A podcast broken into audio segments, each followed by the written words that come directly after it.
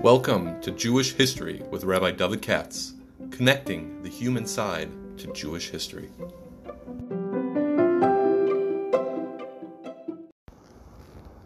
For sponsorship opportunities or to support this podcast, please visit our donate page at www.support.rabbidavidkatz.com. Hi, let's see, it's uh, Thursday afternoon, midday, more or less, and uh, I'm going to try to do the Parsha today um, because hopefully it'll get out for the overseas crowd. Uh, plus, it's also true that today's podcast sponsors, which are the Pollock family from Columbus, Ohio, as I mentioned before. So he wrote me this was in honor of two Simchas, and one of them is today on April the 8th, which would be the 18th birthday of our granddaughter Tikva Esther Pollock in West Orange, New Jersey. So happy birthday to Tikva Esther Pollock. That's very nice. Right? That's nice. Uh, I don't think I ever was in West Orange, maybe once. Uh, whatever the case is, we're looking at, as we know, Parshas Shemini, which are the big stories of the death of Nadav v'Avihu and the Kashrus and all that business. And as soon as you get down to Nadav v'Avihu, by the way, we don't have any sponsors for next week. So I'm hard of, I'm surprised. It's already Thursday and next week is uh, Slim Pickens. So I hope somebody will be inspired over this weekend to uh, come up and, uh, and volunteer to sponsor something. I hope. Well, we'll see. Anyway, to get back, not even a viewer this week, and uh, you know, it's it's a strange story in the sense that we're not told what exactly happened. Uh, even the language we're told in the Chumash is not exact because it says something like Hashem which sounds like that they were burned by fire. So that would be quite a dramatic scene. Here you are on the eighth day of the Yabayam Shmini of the Miluim, and it's inauguration day, and it's right in the middle of the uh, festivities, and two people get burned by fires that come down from the heaven. wow. Um, I don't even know those terms mean, but let's say come down from the sky. You understand what I'm saying? This is where you get the philosophically fascinating kind of discourse. How can a fire come, you know, from the heavens? The heavens is not a physical place. So you're talking about transcending um, zones. And that's already very, very, tri- uh, it's fascinating. Fascinating, but it's always very tricky. You understand what I'm saying? It doesn't mean the sky, it means the heavens. But whatever the case, I don't have the Chumash in front of me, but you know the story like I know the story. but it doesn't even matter because the Chazal tell us, uh, very famously, Gufan Kaim Nishmas and Nisrefes, that their goof was actually not burned at all the neshama was burnt. Now listen very closely. The neshama cannot be burnt. It's an oxymoron. Why? Neshama is not physical. Fire is physical. Simple as that. You get it? The neshama is a real thing. After all, I'm I'm walking, I'm talking. Next to me is a dead person's a stick flesh, is a piece of dead meat. So obviously there's a life force animating me at this moment, otherwise I wouldn't be speaking and so forth. but you cannot identify its location. This is the question of the soul which has preoccupied thinkers, you know, with wonder and fascination for a long, for a long, long time, uh, because you know, the soul is like an inter. It, listen, I'm telling you my opinion. I understand. I don't know everything. I'm just the way I'm at this stage of confusion in my life. This is my thoughts. Um, there's the metaphysical, there's the physical, and then there's stuff that kind of flits back and forth. So let's say my soul, me, me, myself, and I uh, you know where it is in the sense it's in my, I don't say it's in my body, but you can locate it's in me. It's, it's not away from me, you know? If I'm standing on this side of the street and you're standing on the other side of the street, my soul is on my side of the street. and yet, even though it's kind of located with the goof, sort of, I can't use the word location in a typical way because there's no specific spot that you can identify. Where's the neshama? In my nose? In my heart, they used to think it's in the heart. But now the heart's just an organ. You know that. There's no neshama in the heart. Can't open up the heart and say, oh, we found the, the soul. Or any other part of the body, interior or exterior. So it's funny. I'll repeat. Stam metaphysics means there's something that exists, but you can't see it or um, or locate or, or locate it because it's not subject to time and space. So one can at least philosophically postulate that there are realities which are metaphysical. They're not subject to the limitation of physics. And intellectually, I can cop that, the existence of such things, and so can you. But that would mean that they exist in a, in a completely different zone of reality. That doesn't mean it's not real, but it's a different zone of reality, which is not one that's measurable by typical standards, and certainly not by the physical and the other one. So if I say there's a, a heaven or a hell, it's not a place. It's a metaphysical reality. It's a Matthias, but it's metaphysical reality. Where is it? You're not going to find it. Not with your eyes. You're not going to find it. But that does just because I don't find it doesn't mean it's not there. Now, that's your typical metaphysical type zach. Now I'm going to contrast that with the soul. The soul's not all over the place. The soul is somehow in me, although it's not in me. You see, you see the, the paradox I'm talking about? My soul is where I am, but it's not in any particular noticeable part.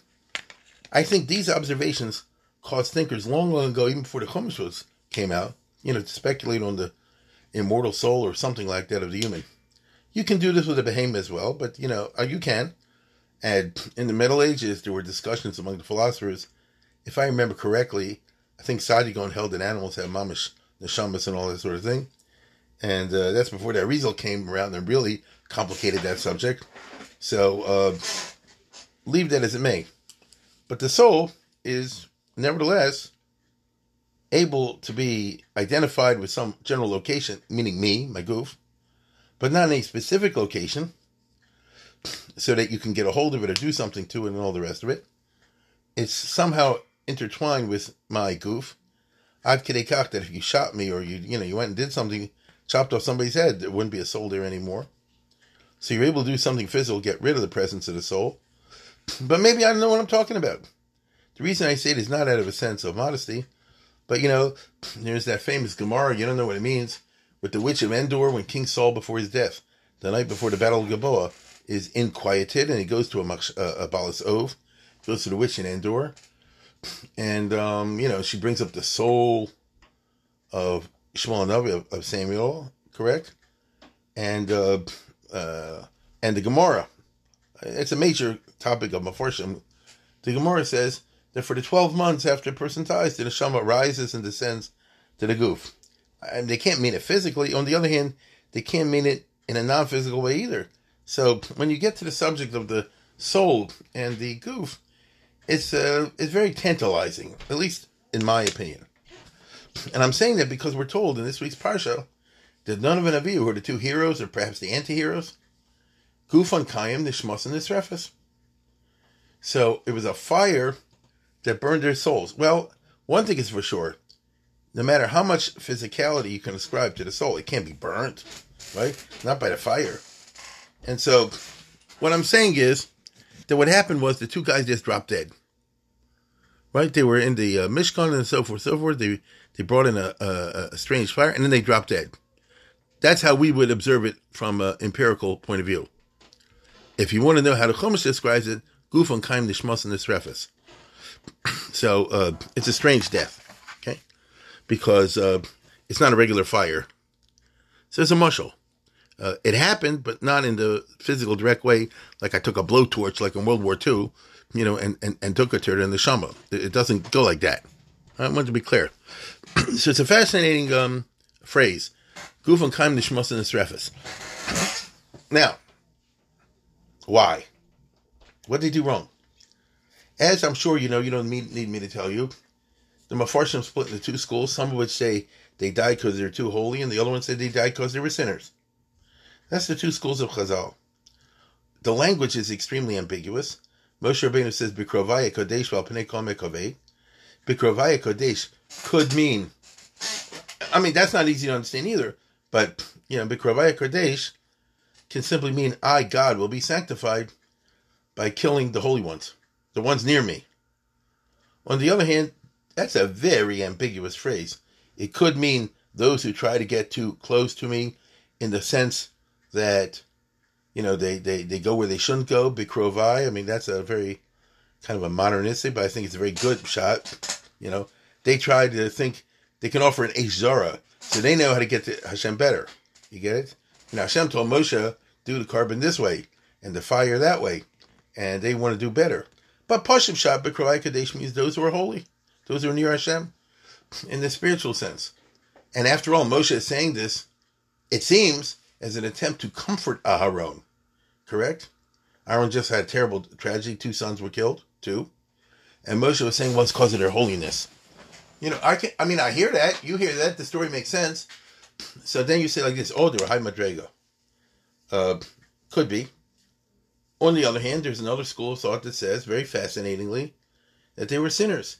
Either they were drunk, shtuyayin, or mora b'fnei rabo. You know, how do they go? Um, or some say it's because they ate, had a picnic back in Har Sinai, back in Parsha Kisiso, right? That's the Litvish shot. That uh, you know, you don't you don't make a kiddush when you're standing by the Shechina. The Hasidic shot is oh, it was high madrega. They they made a kiddush when they were by the Shechina. Um, a couple years ago, before my kids, thank God, got married off, my daughter. So you know, the one always I zeroed in was it says in the Medrash they were shachsanim. Uh, they're too arrogant. They they never got married because no girl was good enough for them. Words, they had what you call yichus problems. What do you mean yichus problem? Ich bin benunken shel kadoshim. Listen, it doesn't get bigger than that.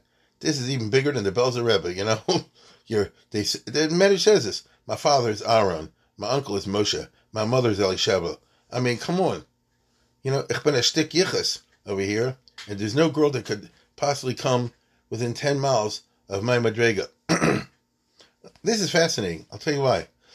And, and by the way, they were punished for this. According to that Mandamer, this was the sin for which they were punished. now, what does that mean? It's like a musservart. You understand? People have assets in life. Some are born with them. Some are people are born in rich families, and some are not. Some people are born good looking, some are not. You know what I mean? Those kind of things. Uh, some yes, some no. The question is, how do you treat them? What do you do with them? Okay? Now, the trick in life is always to use what you have in the best possible way. So, to use fancy language, everything is a nisayan. Poverty is a nisayan. Wealth is a nisayan. They're not the same types of nisayans, right? Poverty, you're suffering so much, you say God is not just, or there's no God, or something like that, which you can hear, and you can't attack anybody for it because you never walked in their shoes. To suffer terrible poverty and hunger is a terrible thing, especially you know, if your family, your kids, all the rest of it. There's a zillion people that went off the derech back in Europe and Eastern Europe, especially in Galicia, 100 or 120, 130 years ago. People don't want to talk about it because of the grinding poverty that led the kids to leave the home. The girls all ran off became prostitutes. It's a terrible, you know, so you can't judge anybody. Okay? It is what it is. Um, wealth is a different type of Nisayan, correct? Wealth is a different type of Nisayan. Now, in the case so the question is like this: a person has to, at some point in their life, sort of make a tote, you know, tote up a sheet and say, "What are my pluses? What are my minuses?" It's not so easy to do that, but everyone can do it if you're intelligent enough to be listening to a podcast on abstract matters. Now, um, you have your pluses, you have your minuses. You have kochas and you have non-kochas. Uh, I have kochas in history. I don't have kochas in math. Matter of fact, I don't have coachas in putting things together. That's why I rely on children and grandchildren. Okay? On the other hand, some things I have coachas in. So that would be nothing but an honest toting up two columns. What are my pluses? What are my minuses? To give one example of many, obviously. Okay? Now the question becomes like this What do you do with that list? What do you do with that list? So one can be a narcissist. It's like this. Oh, I have 10 kochas, right? I'm tall, dark, handsome, good looking, this, that, and the other. Got yichus. I'm rich, and, and, and so on and so forth. Wow, look at me. And it's possible to go through life like that. uh, did I tell you this? There's a book out. Oh, by this journalist. What was her name? Dorothy Thompson or something like that. She's visiting Romania in the late 1930s. She was a journalist. And she had, she was, uh, they didn't have street lights, they had traffic cops.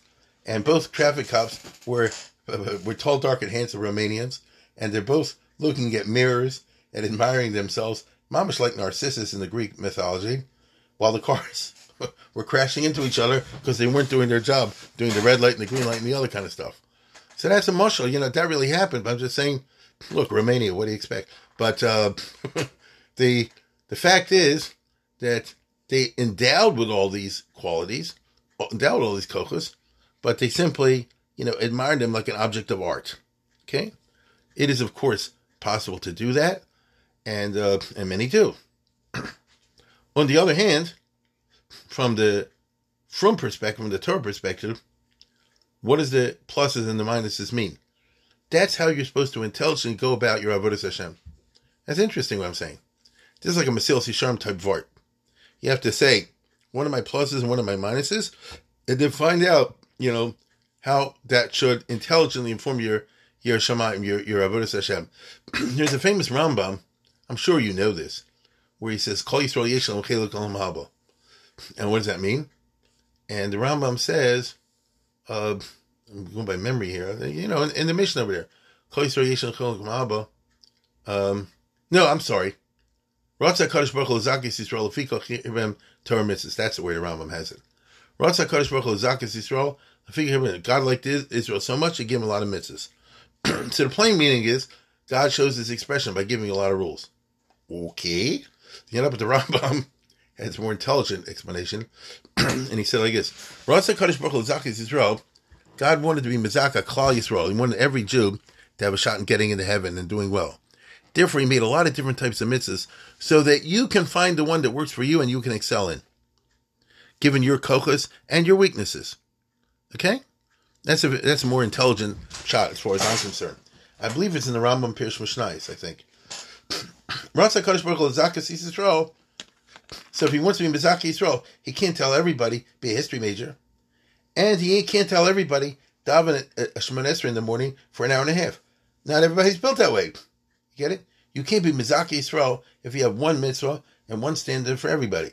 Rather, you have to have hundreds of mitzvahs, and everybody's supposed to then find the one that which they can excel in. Some people can excel in learning. They can. Other people, let's get honest, they can't excel in learning. They never will. You get it? You already know in the 10th grade, this person is not going anywhere. I mean, ain't Dover I get that, but listen, this person is not going anywhere. They're not going to be a big deal. On the other hand, I can look at this person in 10th grade or wherever and say, this person is going places and learning. So we're not all the same. So you can't expect, you know, it wouldn't be Mizaka Yisrael. You'd only, that would only be Mizaka the smarties. It wouldn't be Mizaka the dummies. You see? On the other hand, you know what I'm saying? That person can excel in chesed or whatever. You know, whatever the particular item is. Correct? You know, some people can stand the sight of blood, others cannot.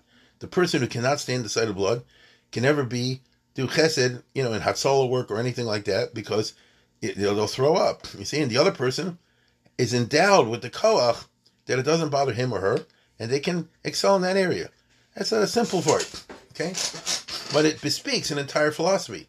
The philosophy is that every is, is a philosophy a little bit of a, of a business person. Sometimes you find in Chazal, you know, the philosophy of business people. That's because many of the great rabbis were businessmen. Okay, on you know that's not all they did, but they were business people. It's interesting to go through Jewish history, as sometimes I do on the biography podcast, and look, you know, which person was a rabbi, and that's all they did. And you certainly have those types of gedolim, and then you have other people who were rabbis, or or or, or gedolim, but um, that's not the only life they had. You know, there were business people, this, that, and the other. The Chayyim, for some reason, jumps to mind he had a full time business, import export business, you know, running, and he did this uh, Chayyim stuff on the side, or later when he went broke or something like that. So, you know, you know exactly what I mean. So now, from a business perspective, you have to, you know, analyze as a, your accountant or somebody would do. What's your inventory? What's your pluses? What's your minuses? And then proceed with a business plan built on that. Built on that. Otherwise, not a good business plan. It's the same thing when it comes to Judaism, or Avodah Hashem, whatever you want to call it. You have to have a business plan. So the business plan is going to be, I have these and these pluses, and these and these minuses. Let me work around the minuses and let me build on the pluses. That's an easy question. Now, a lot of people don't do that because most people live lives of um, of unreflection. Socrates said the unreflective life is a tragedy. Most people have unreflective lives. If you if you think about it. Um, now, nothing I'm saying requires a schmooze, and they can figure on their own. But I think this.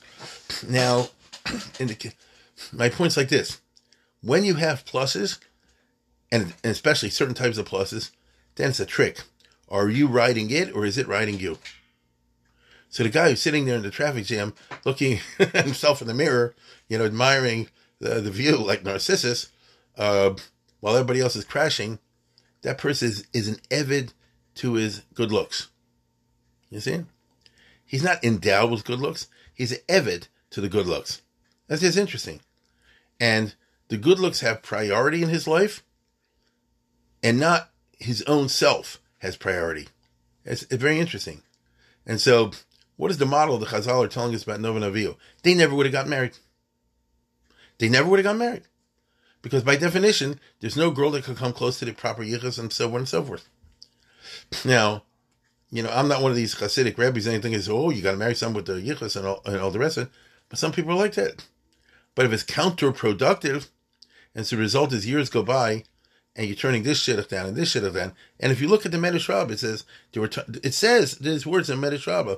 There were a ton of girls who pined away, you know, hoping for this shit because I assumed that none of an Aviyah must have been tall, dark, and handsome, right?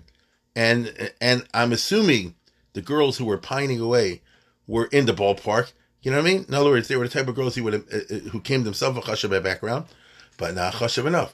Oh, you're only the granddaughter of the Ger Rebbe, of the Belz Rebbe. Well, I'm the daughter, I'm the son of Arad, you know, of the nephew of Moshe. You get it? You know, you think you'll be able to handle yourself against my my mother is Elisheva Basamani, none of Achas Nashan. You know, says nothing where you come from. You did it's, it's counterproductive. Now Hashem doesn't want that. Hashem doesn't want it. He wanted people to get married if they can. So what is happening? You're saying like this: I have covet. I was born with covet, and it is real covet, no question about it. I was born with yichus, and there's no question the yichus I just described, like I said before, is bigger than a rebbe. Okay, he's the son of Aaron and the nephew of Moshe. That's pretty big yichus as far as I'm concerned. Okay, now uh, if it gets in the way, so that the reason you don't do what you're supposed to do is because of it, so then it's like a golden calf, because the image of the golden calf is you're taking gold, which you should use, but you end up worshiping it. In other words, instead of you using it, it's it's using you. And many times in life, um, things like good looks or yichus or brains or money or you know all kind of you know advantages, uh, they can get in the way. Okay, they can get in the way. Now, if you look at it by stepping back and saying, "Am I doing what God wants me to do?" That's an interesting question. Maybe that'll lead you to make different choices. But Stama Develterite, it's not it's not that way. And according to the Man Dummer, who said that they were Shachsanim, the reason God killed them is because their their pride and arrogance would have gone off the deep end if they would have offered a, a, a, a special fire, and it would have been this Kabo. Then not only am I the son of Aaron and the nephew of Moshe and the son of Elisheva, but I've got special creds with the Ribbono Shel Olam. So there's nobody that can come close to me, literally. There's nobody on the Madrega close to me literally. And the result is you just bring a lot of pain to others and you didn't you didn't do what you're supposed to do. Because the end is they never got married, and as I said before, it doesn't seem like they ever would have. They ever would have. We would have had a um, a celibate priesthood way before Christianity came along, and that's not the Jewish model, as as everybody knows, right? Kohen Gadol, you know, has to have be married, even to even fix him a second wife just in case at the beginning of Yom Kippur, you know, it says in Yoma. So uh, it's just very interesting. According to this interpretation, none of an Aviu turn out to be, what's the right word? Victims of their advantages. Isn't that interesting? You understand? You become a victim of your covet. You become a victim of your good looks, which they had. You become a victim of your wealth, which they had. Uh, wow. Wow. So then it turns out there are no objective pluses and there are no objective minuses. It's how you use them. The person who works around his chisronis, his handicaps, whatever he's not good at, uh, look what he's done. He's or she, it doesn't matter, he or she, they've taken that plus or minus and turned it into something useful to them. Okay. uh, in other words, imagine somebody. I'm just making this up. Imagine somebody who uh, had uh, great looks, a very handsome guy, very beautiful girl, something like that, and very attractive in the sense that people, you know, like them. So let's say I was tall, dark, and handsome, which I'm not. uh, and I knew this poor guy, and he wants to hit up this uh, Gavir for money, uh, and he won't give it to him. And let's say the guy's deserving it. So I know, since I'm tall, dark, and handsome, if I go over and talk to the guy and and and and uh, what's the right word? You know, try to uh, persuade him to give the poor guy the check, he'll do it. Not because he thinks much of the poor guy, because he didn't give him before, but because he's impressed with me. So then, what did I do? I used my good looks for a plus to get a guy a tzedakah. You, you see what I'm saying? In other words, it's a tool. If it's used the right way, it can be a tremendous plus. On the other hand, you can also, like I said, be like the Romanian policeman and just spend all day long thinking about great you are. Understand? And that nobody's on the right madriga to get close to you, and so on and so forth. If you go around thinking throughout your life that nobody's on madriga to get close to you, you have no friends. It's possible to go through life without friends, but that's not how we're created. The Torah doesn't have in mind a person should go around life without friends. The Torah has in mind a community. Right? Now, you can't force somebody to be in a specific community, um, but you have to find some community. You know what I'm saying, right? It's like saying you have to go to this school or this yeshiva. No, I mean, sometimes it's a chemistry. It works, it doesn't work. But you got to find some place. A person who's like this, by definition, I'm a loner, I can't be around anybody. That's not what it's supposed to be. So it turns out, uh, nishmas on this refes is a powerful uh, metaphor because um, the language, of course, is gufan kaim nishmas and nisrefes. So that's in present tense verb. So in Hebrew, every you know present tense verb is also an adjective, right? Uh, you know, ani gadol means I'm big, but also means I'm a gadol. Uh, means is descriptive word. So nishmas and nisrefes means that we're describing what happened present tense, that it came a certain point and their soul was consumed. But it also means that they were holding by nishmas and nisrefes. In other words, their power and their good looks and all the other privileges that they were given ended up burning their their their, their neshama. And therefore, when the fire came and killed them, in other words, when they just dropped dead, it was nothing but an outward manifestation of a rot that already existed inside, which is quite a statement. Which is quite a statement. And I've always had in the back of my mind, we'll never know, obviously. Vayidom Aharon is the pshat, when Aaron was silent, is the pshat that Aaron simply was makabel. Um, it's a terrible thing. It should never happen to anybody, God forbid. God forbid. But Aaron was makabel. That's just who he was. He was a tzaddik, you know. Or is Vayidam Aaron is pshat. Aaron said, I guess I chop. I, I know when it happened. I know my sons were. I know what happened. And so there's no, I have no tarumas because I, I get it. You understand?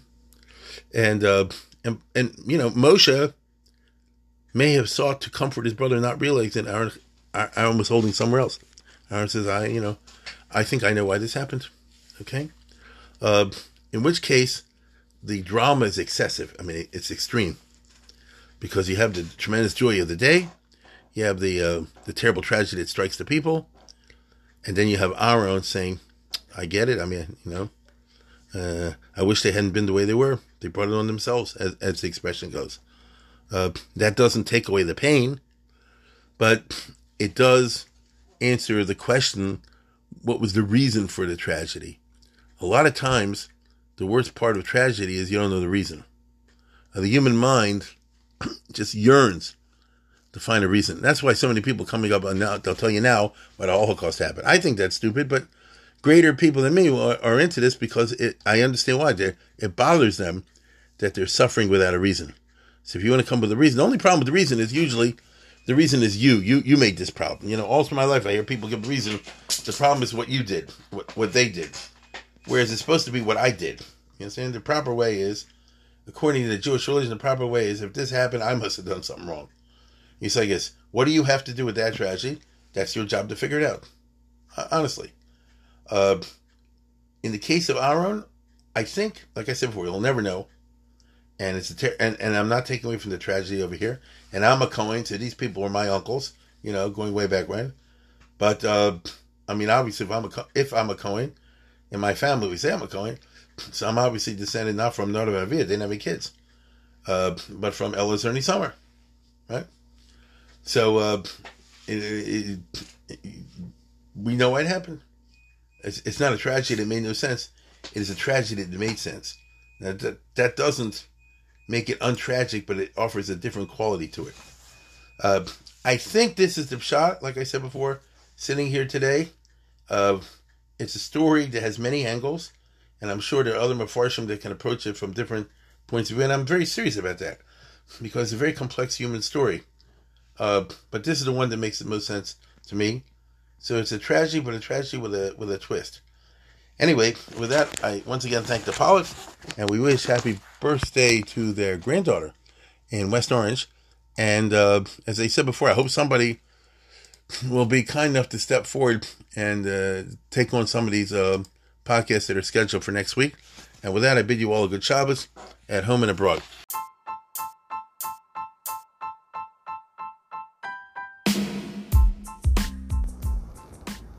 For sponsorship opportunities or to support this podcast, please visit our donate page at www.support.rabbidavidkatz.com.